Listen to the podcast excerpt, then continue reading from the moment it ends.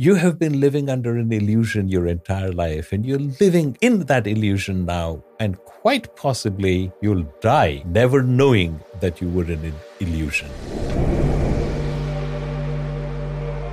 I'm here today on the set of the Mindvalley Show, right here in New York, with a man who my team jokingly calls Vishen's personal Yoda.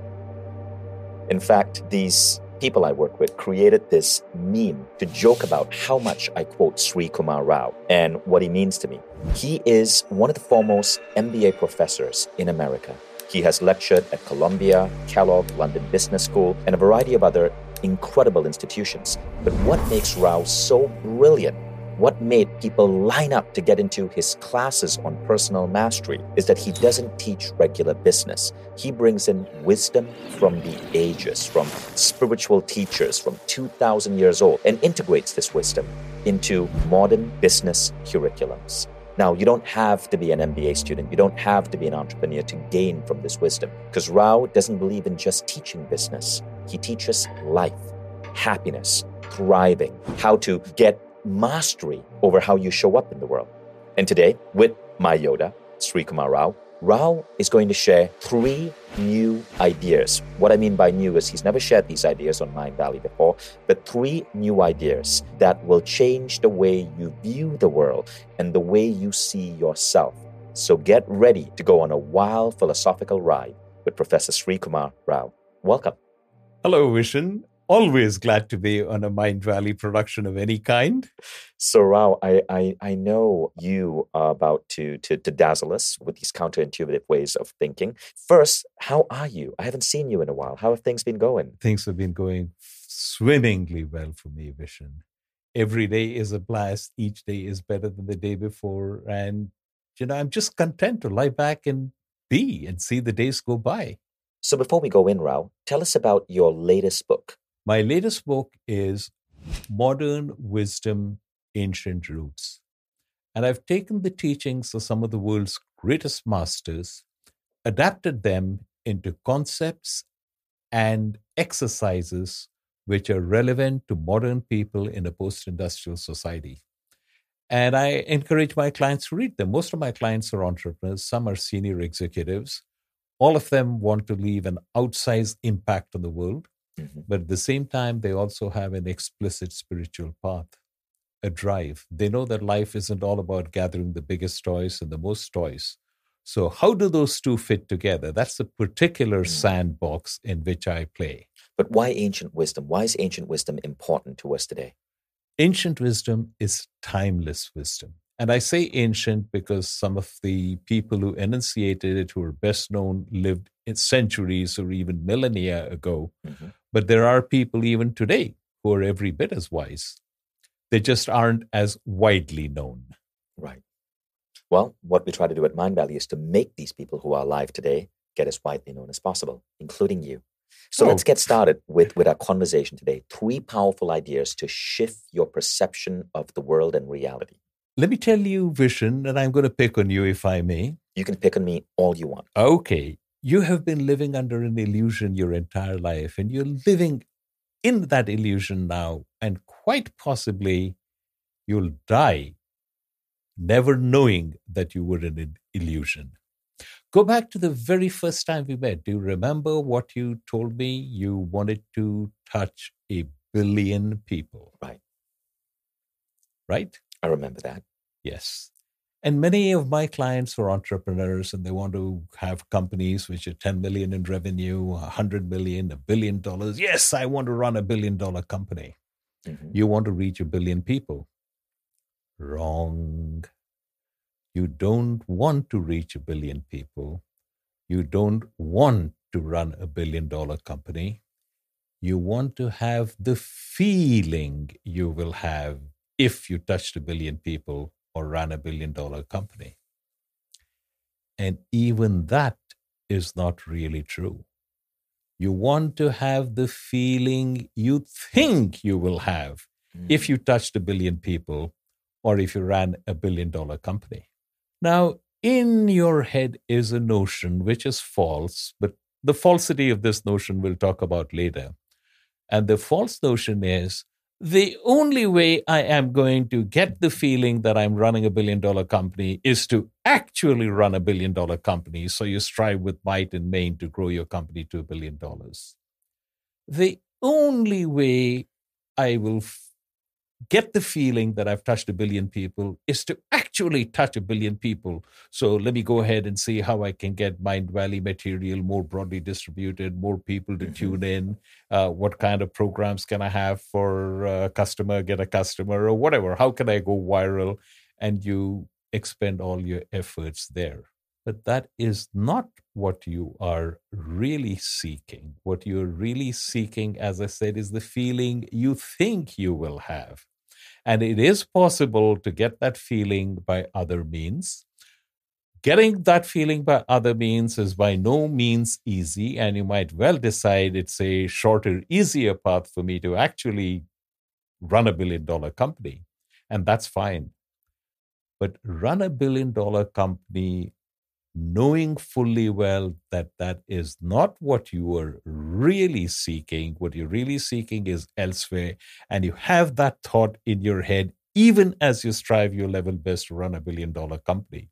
And as you do that, you will find you get a wonderful sense of non attachment, not detachment, but non attachment, where you're doing what you need to do to build and grow a billion dollar company, to reach a billion people. But at the same time, you're not doing it because of a desperate wanting. When I get this, you know, I'll have this mm-hmm. euphoric feeling and uh, I will have arrived, but simply because that is your path in life. So, what you're saying is that the goal that we think we're chasing, and for me, it is to get our valuation to unicorn status. That is true for mm-hmm. me right now. And for many other people, it might be to get their first million in revenue, or Correct. to hit a 100 mm-hmm. in revenue, mm-hmm. or to even strike it out on their own yes. and no longer be a salaried employee, but to be earning passive income. So no matter where you, where you are, what you're saying is mm-hmm. the goal that you're chasing is an illusion. Yes. There's a goal behind the goal. Yes. And the goal is what will I experience? What will I feel when I get to that goal? And even then, that is the illusion. Mm-hmm. Because what you think you will experience and what you will what you will feel is are not very different. two very, very, very different things. And l- let me point something out right. to you, something that everybody can relate to. How often have you seen a highly attractive person of the same sex or mm-hmm. opposite sex, depending on your predilection, and you thought, gee, I'd really like to be married to that person? Mm-hmm. And then look at the statistics of, let's say, top fashion models and their marriages and how long they last. Right we're all living under the illusion I want to be married to this person because when I'm married to this person, I got an expectation of what will happen. And then you think your reactions will be somewhat, and they never play out. We're all living under the illusion in all things. And it's a double, it's a double illusion. I can relate. When I was working here in New York, um, maybe 17, 18 years ago, I wanted to quit my job and have my own company. Mm-hmm. And so I did. I quit my job. I started my own company and I thought life is going to be good. Mm-hmm. But I didn't realize that my illusions were nothing more than illusions. When I mm-hmm. quit my job and started my own company, all of a sudden I lost my visa mm-hmm. and I had to leave New York City because I couldn't stay in the US. I stupidly, because I was a kid, I didn't realize that. All of a sudden I went through periods where I was broke, mm-hmm. broke, and I was wondering how I could pay rent the next month. Mm-hmm. All of a sudden I was lonely because I no longer had the benefit of working from an office with, friends around me. I was living at home in a crappy apartment, working from home. I never expected any of that. And it took me years to figure all of that stuff out. So I appreciate what you're saying, and I've been there. And I think this is a really good, good insight for many people listening. But the question is, if we understand this idea, well, what then? How does this help us? This just makes life seem a little bit more miserable, doesn't it? No, no, I contest that very strongly. That is a misunderstanding. When you understand that what you are seeking is not what you are really seeking. I have a story which I have narrated before Mind Mindvalley audience. It's a beautiful story, so I'm going to tell it to you again. Let's hear it. There was a man in faultless evening clothes searching under a street lamp, and a jogger ran past. And then he circled back and said, You seem troubled. Is something the matter? And the man in evening clothes said, I dropped my car keys. So the jogger says, No problem. I'll help you find it. And he bends down and scours the ground and feels around. And after a few minutes, he says, I've searched this area pretty thoroughly and there are no car keys here. Where did you drop them? And the man in faultless evening clothes says, I dropped them over there. And the jogger is understandably annoyed and he says, Well, why are you searching for it here if you dropped it there? And the man says, Well, it's dark there and it's light here, so I thought I'd search here. And everybody laughs and you recognize that it's a joke. But that's what we're all doing in real life. What we're searching is a sense of fullness. That's what we're searching for the sense that we are complete, that there is incandescent joy in our life. We think, I'm going to get there if I get a better job, get a bigger house, marry a more beautiful partner, uh, have more brilliant kids. It's no different from dropping your car keys here and searching for it there. Because here is a fundamental truth Vishen. You cannot solve an internal problem with external action. And that's what every one of us doing. Let me get a good degree because then I can get a good job and progress and make more money. Let me quit my job so I can become an entrepreneur and my own boss. Everything that is driving us is our attempt to reshape the universe into what we would like it to be. And you can never beat the universe because even if you do shape it to the way you would like to be, like it to be, that's not what you were really looking for. And you discover that afterwards.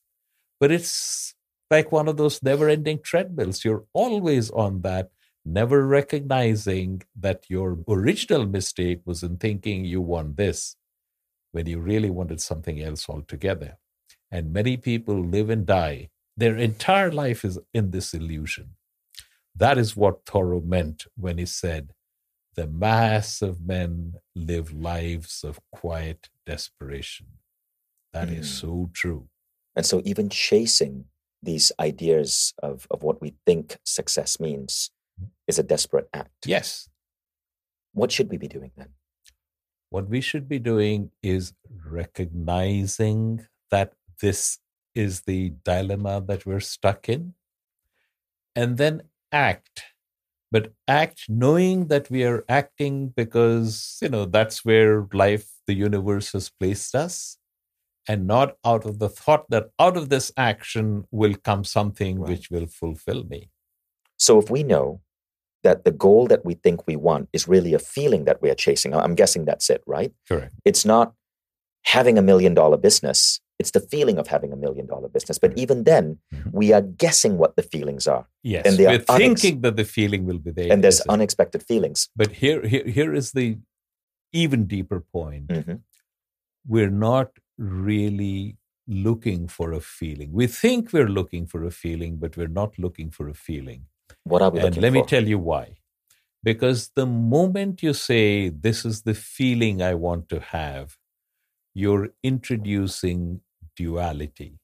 There is me, and there is something else which will make me feel a particular manner. And in reality, there is only one. There is no me to experience something else. We are all one. That is what all the wisdom traditions teach us. That is the kingdom of heaven. That is nirvana. That is hmm. Brahman. That is Atma Jnana. The knowledge, not the knowledge, the the being, because this is where words start to break down. Because when I say knowledge, that automatically implies duality. There is me, and I have to know something. But you know, what I have to know is not me when you get to that stage, you can only be. You cannot know, you cannot experience, you can only be. That is where words break down. That is why, in the ultimate analysis, all the great masters taught by silence. So, so help me out here. So I understand the idea that I'm chasing a feeling, mm-hmm. right? I'm chasing a feeling. So when I set a goal to have a massive company, mm-hmm. what I'm really seeking is the feeling of freedom. Correct. The feeling of freedom to be able to live anywhere in the world I want, mm-hmm. the freedom to be able to afford my ideal home, to never have to worry about money. But but also I'm seeking the feeling of fulfillment. Mm-hmm. Fulfillment that I've made my parents proud, that I've that I'm proud of the life I've created, that I've been a good role model for my son. So those are the feelings.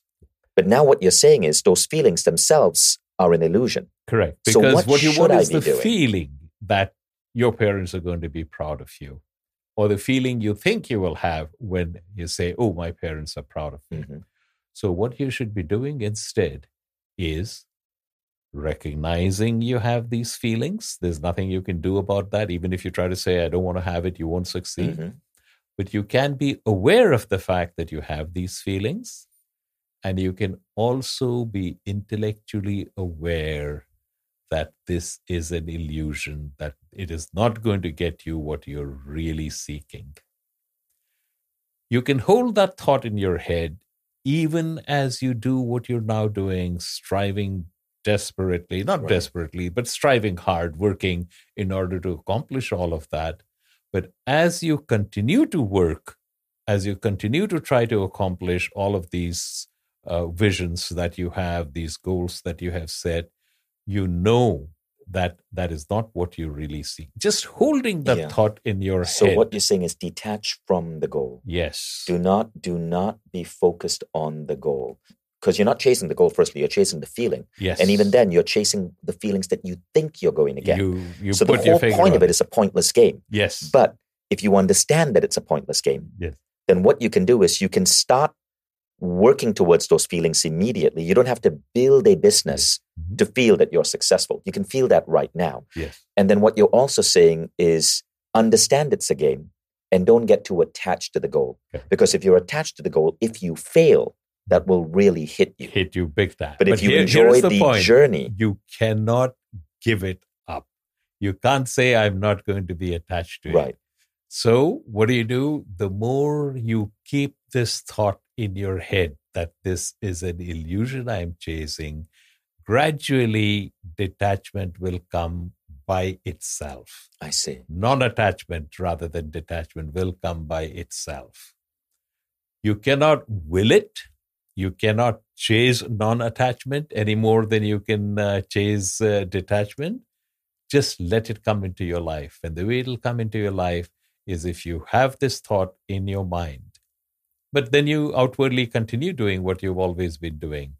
But internally, there is a shift, and that shift will become more pronounced with time. Right, right. And I see that because if we don't understand this, we will constantly be chasing bigger and bigger goals. Correct. The person who's watching this is not going to be satisfied when they hit their first 100,000 in sales. Hmm. They'll then set a goal for a million. Then they'll set a goal for 10 million, then 100 million. It doesn't end. Yes. A billion, 10 billion, 100 billion. It doesn't end. It doesn't. and they'll constantly be chasing Mhm. the horizon, never catching up to it. But if you can understand that it's all a game Mhm. and that, yes, have those goals, grow your company, Mhm. but understand it's the feeling and know that you can embrace those feelings right now. You Mhm. can have the feeling of freedom right now, the feeling of fulfillment right now. You're right now. Complete. you've yes. mastered the game. Yes. Absolutely. Yes. I like that. Thank you for shedding light on the double illusion of the game. Now let's Something go on. we're all stuck in. The vast, vast, vast, overwhelming majority of us are stuck in that. Yeah, the double illusion of the game. Are you stuck in the double illusion of the game? Now let's go on to the second idea, Rao. The second idea has to do with happiness Vishen. Are you happy? I think I am. I'm glad you prefaced it by saying you think you are. Many people, Because I know if I said I'm happy, you're going to poke holes in that. Many people, if you ask them, "Are you happy?" They'll say, "Oh, me, yeah, of, course, of course, I'm happy." Uh-huh. But we set a very low bar Vishen. When we say we're happy, what we're really saying is there's nothing immediately bothering me. All my needs are taken care of. I have a bed to sleep in, a roof over my head, food to eat. My company is doing well. Uh, I'm going to take it public. Good things are happening in my personal life. And yeah, life is fine. So, yes, I'm happy. That's a very, very, very low bar. Go back to the very, very first time that you fell in love. Remember how your world was then. Everything outside had this brilliant rainbow hue. The sun was radiant. Heavenly music seemed to waft from the air. There was a spring in your step. There was such overwhelming joy which came out of you and wrapped itself around everything in your life. The telephone ringing was like Beethoven. That is a faint whiff of what true joy is. In India, we have a term for it. We call it ananda. Ananda is mistranslated as happiness, contentment, joy. No, Ananda is something very much deeper. It's such a massive feeling of well being that you can't describe it.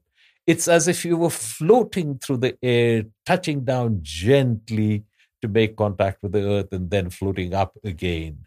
There is a, a heavenly scent, a marvelous fragrance, great music around you everywhere. You're joyously floating, hardly touching ground at all. That is happiness. Is there a word for Ananda in the English language? No. What's the closest No. word? So There the word no simply doesn't exist. Exactly Ananda is beyond happiness. It's almost ecstasy. Yes.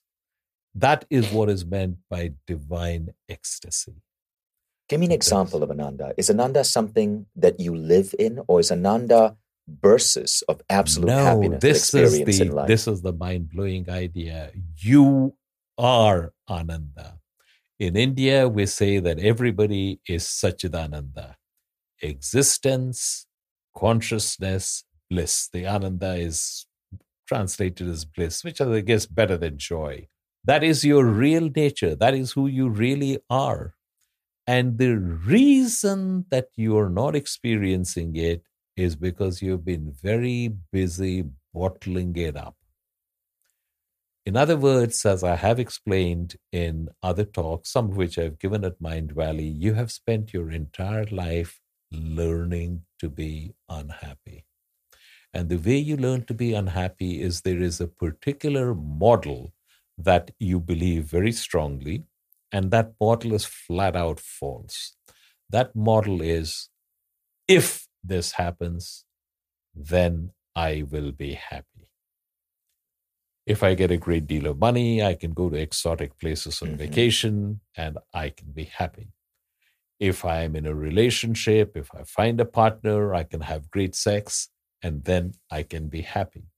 Always, if this happens, I will be happy. If my company had $10 million in revenue, I'll be happy. No, no, I made a mistake. If it had $100 million, I'll be happy. No, I was still in error. I got to get to a billion before I'll be happy. We're always modifying our situation, saying, if this happens, then I will be happy. And no matter how many times in your own life you've seen that something you desperately wanted comes to you and you're thrilled for a day, a week, and then it simply becomes part of the background of your life and you move on, and now you need something else. But the model is there. If this happens, I will be happy. If I get married, I will be happy. I now recognize I married the wrong person. So I have to extricate myself from it with as little damage as possible, marry the right person, and then I'll be happy. We always think we put the wrong thing on the if side of the equation. We never examine the equation itself because it is the equation that is faulty. When we recognize that it is the equation that is faulty, not the mistake of putting the wrong thing on one side of the equation, but the equation itself is faulty. Once we clearly recognize that, then we can start dropping it. And as we start dropping it, the happiness, joy, ananda that is bottled up inside us will come out because we don't need things to be in a particular manner in order for us to be happy. And let me give you an example of that. One of the people who's had a profound influence on my life is Father Anthony de Mello. He was a Jesuit priest. He passed away, you know, a couple of decades ago. But uh, I really believe he was an enlightened being and he really understood life and our journey in life. And he said, one of the happiest persons I knew was a pedicab uh, driver in uh, Calcutta. Now, there are pedicabs in Calcutta, and pedicabs are a little bit like rickshaws, except there is Mhm. no mechanism. You, there's a human being who pulls, and people sit in the pedicab, and the pedicab driver takes them to their destination. Very, very onerous work, particularly if you have to take a, fat tourist up a steep hill and barely made any money to survive. And he had tuberculosis, so he was dying. Mhm. And he was so poor, he had actually sold his body. There were people who go around and pay you money. So when you die, they take your body and then they sell it to hospitals and uh, medical schools for dissection purposes. Wow. So he had actually sold his body.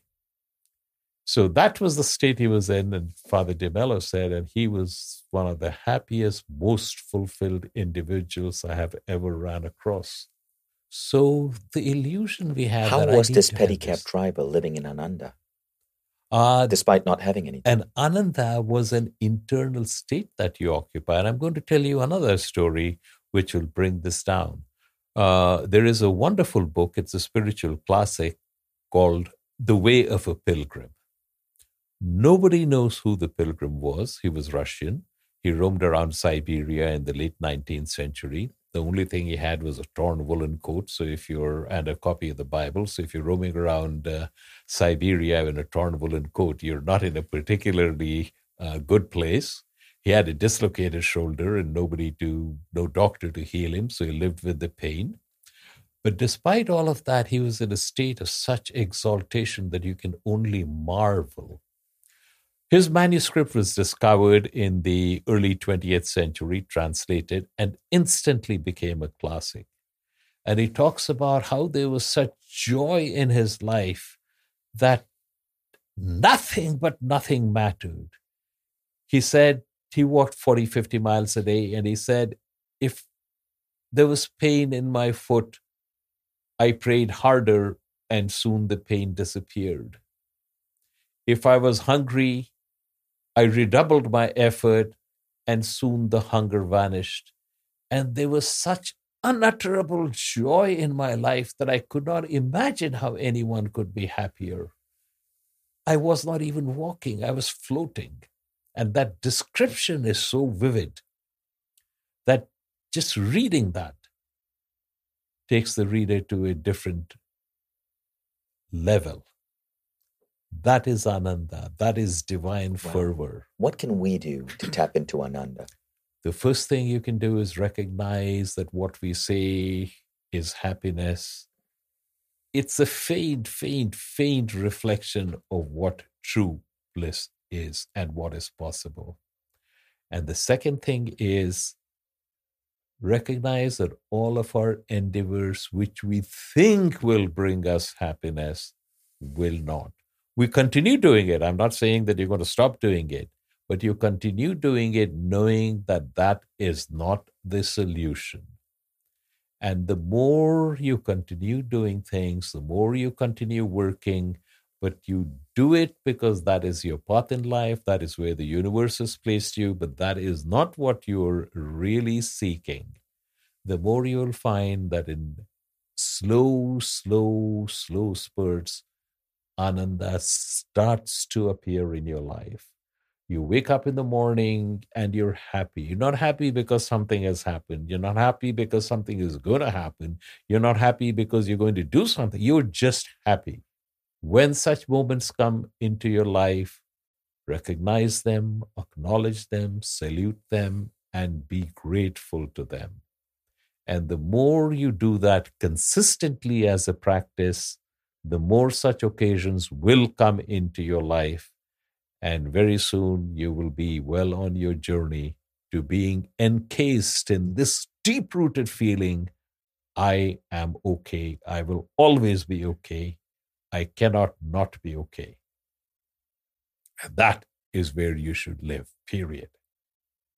Isn't Ananda more than just being okay, though? Isn't Ananda Yes. ecstasy? this is where words start breaking down because when you're in true ananda there is no you when all the mystics like mirabai is a perfect example of a woman who lived completely in ananda she had merged into Krishna. There was no Mirabai. This she had completely relinquished all identification with the body mind intellect complex that others said this is Mirabai. When Ramana Maharshi, the famous Indian sage who's had a tremendous influence in me, in fact, he's had uh, more impact on me than any other uh, being, uh, he had a realization experience when he was 16. And at that time, he completely disidentified with the body mind intellect complex. Later on, he'd simply say, they call this Ramana, pointing at his body, because he had no wow. identification with it. Then you are Ananda. But as I said, that is where words start breaking down.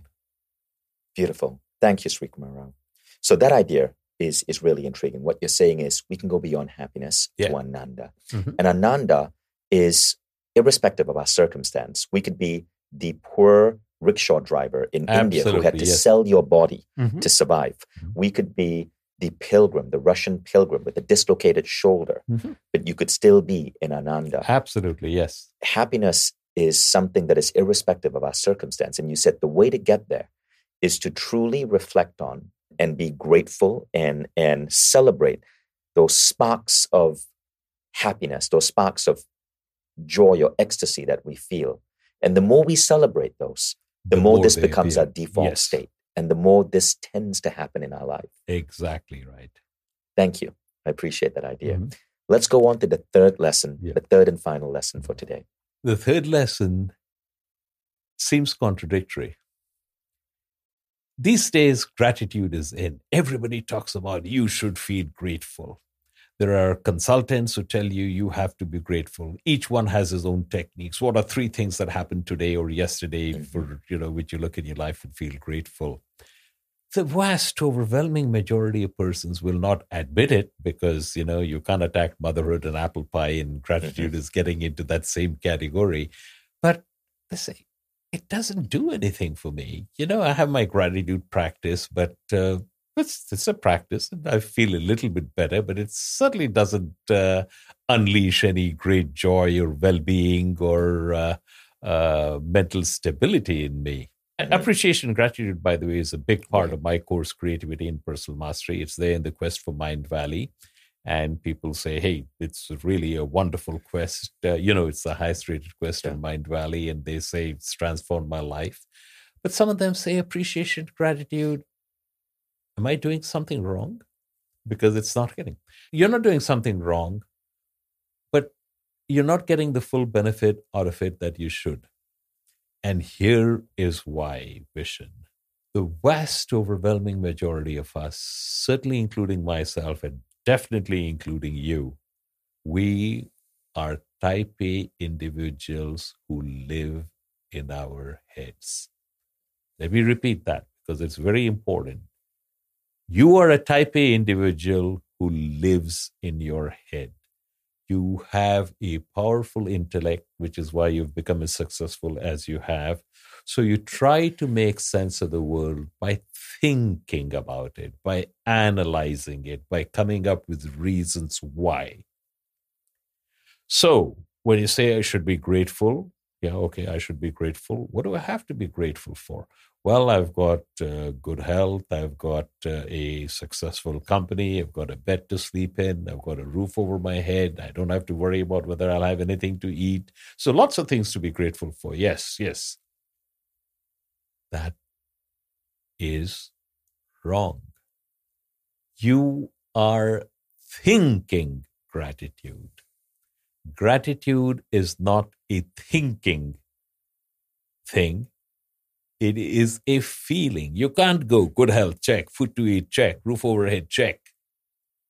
It doesn't work that way. You can't think gratitude. You actually have to feel gratitude. Earlier, I told you about Ananda and the feeling that the pilgrim had. You can't get it by thinking. So, how do you get it? Well, once again, we run into a paradox, and the paradox is you can't chase a feeling. You have to let the feeling find you and emerge. But what you can do is create conditions which are receptive to this happening in your life.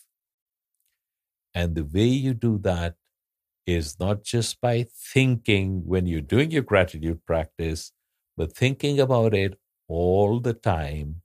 And more important, weaving those different strands of why you feel grateful into a coherent story that you are constantly reinforcing.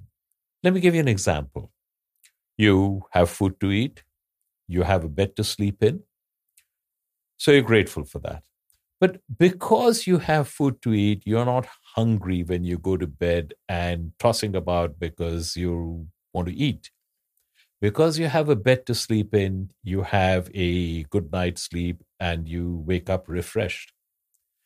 Because you wake up refreshed and because you aren't constantly thinking about where your next meal is going to come from, when a client or customer calls you with a problem, you can devote your full resources to solving that issue.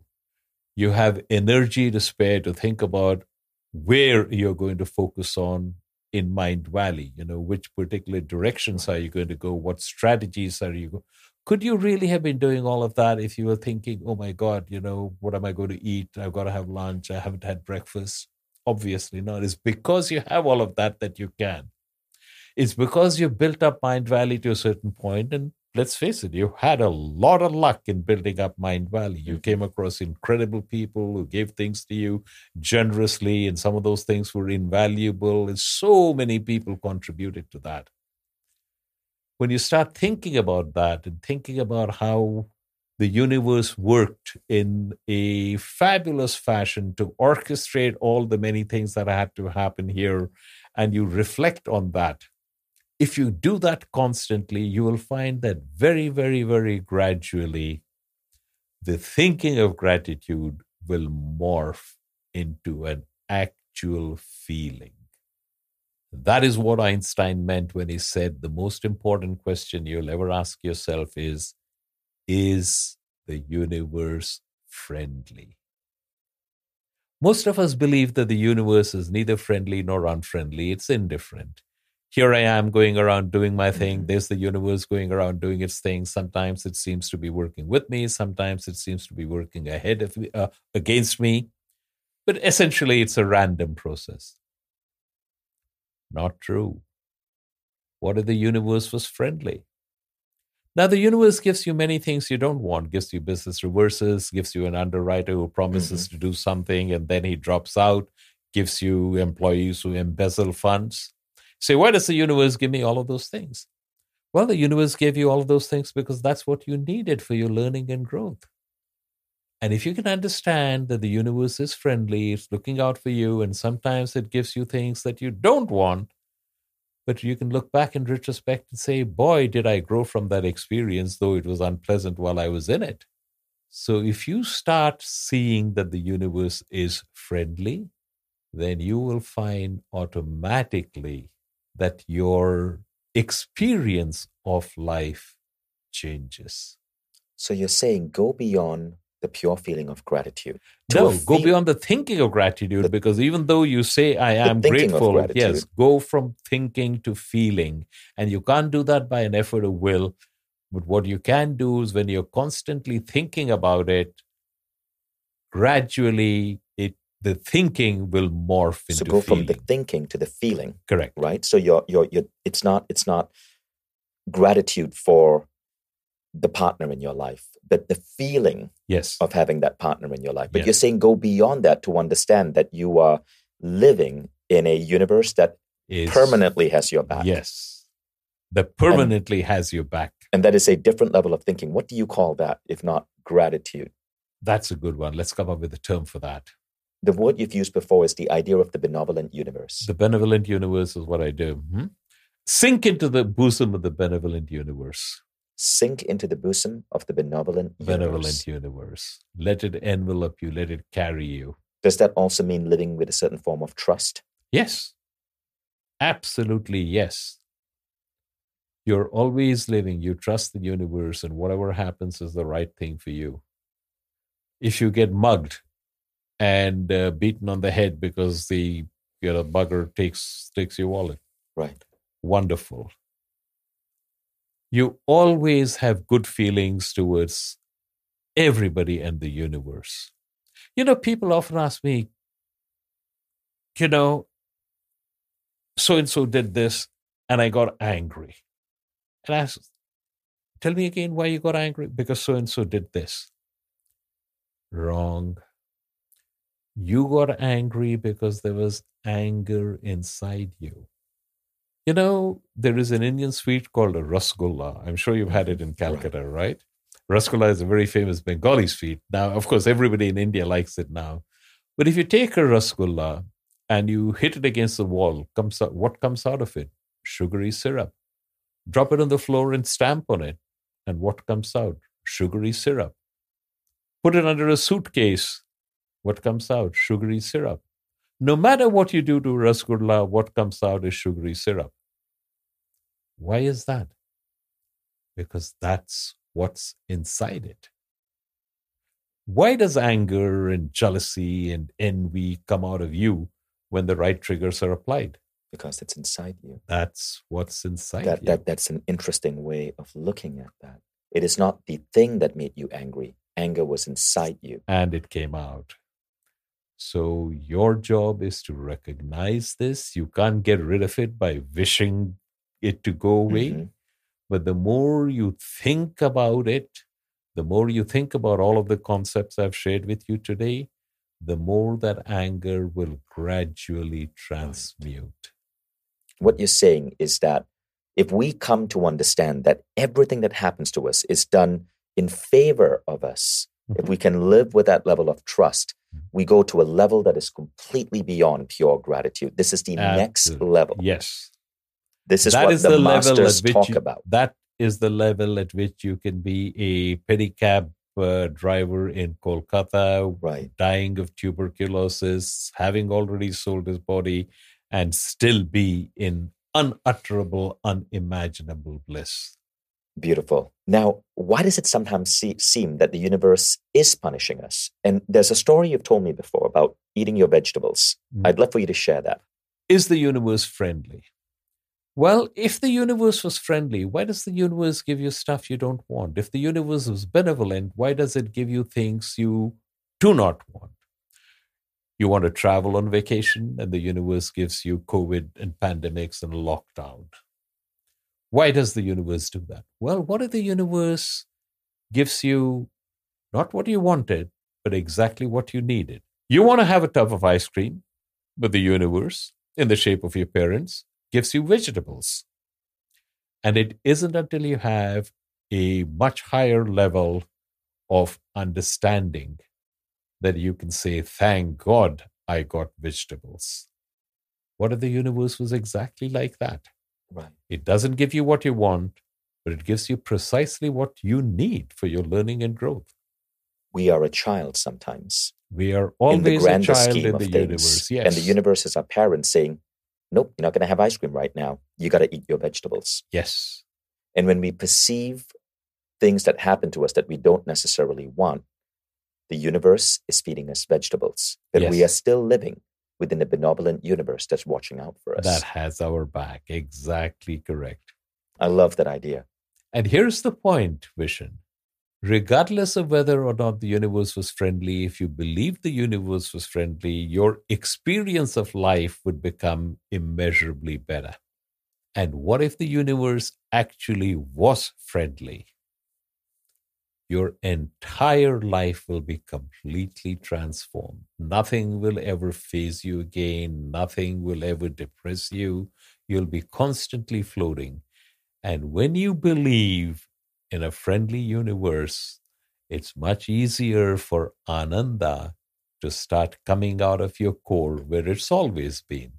Ananda meaning absolute bliss. Absolute joy, ecstatic. And so bliss. this is a powerful idea to remember every time we go through a failure. Yeah. Every time we, we go through a health issue, every time we go through a breakup, mm-hmm. there's always a lesson there. There's something there that that experience could be doing for us. And once we learn it, that experience will dissolve. Anytime you have an experience that you find distasteful and it persists. Every time, not some of the time, not most of the time, every time you find an experience in your life that you find distasteful and it persists, you're using one or more models that are not serving you well. Thank you, Sri Kumar. And with that, we wrap up this episode. So thank you for that, that dose of wisdom. So there were three ideas here that we spoke about. Mm-hmm. The first idea was the idea that the goal that you think you're chasing is, is an illusion. You're yes. You're chasing the feeling behind it. But even then, the feeling is an illusion. You're chasing the feelings you think you will get when you exactly face that goal. Yes. And so the key there is to recognize the illusion mm-hmm. and be detached from the goal. Do it because of the journey. Yes. The second idea is that we can go beyond happiness to mm-hmm. a level called ananda, mm-hmm. which is absolute bliss. Yes. And ananda is a trainable skill.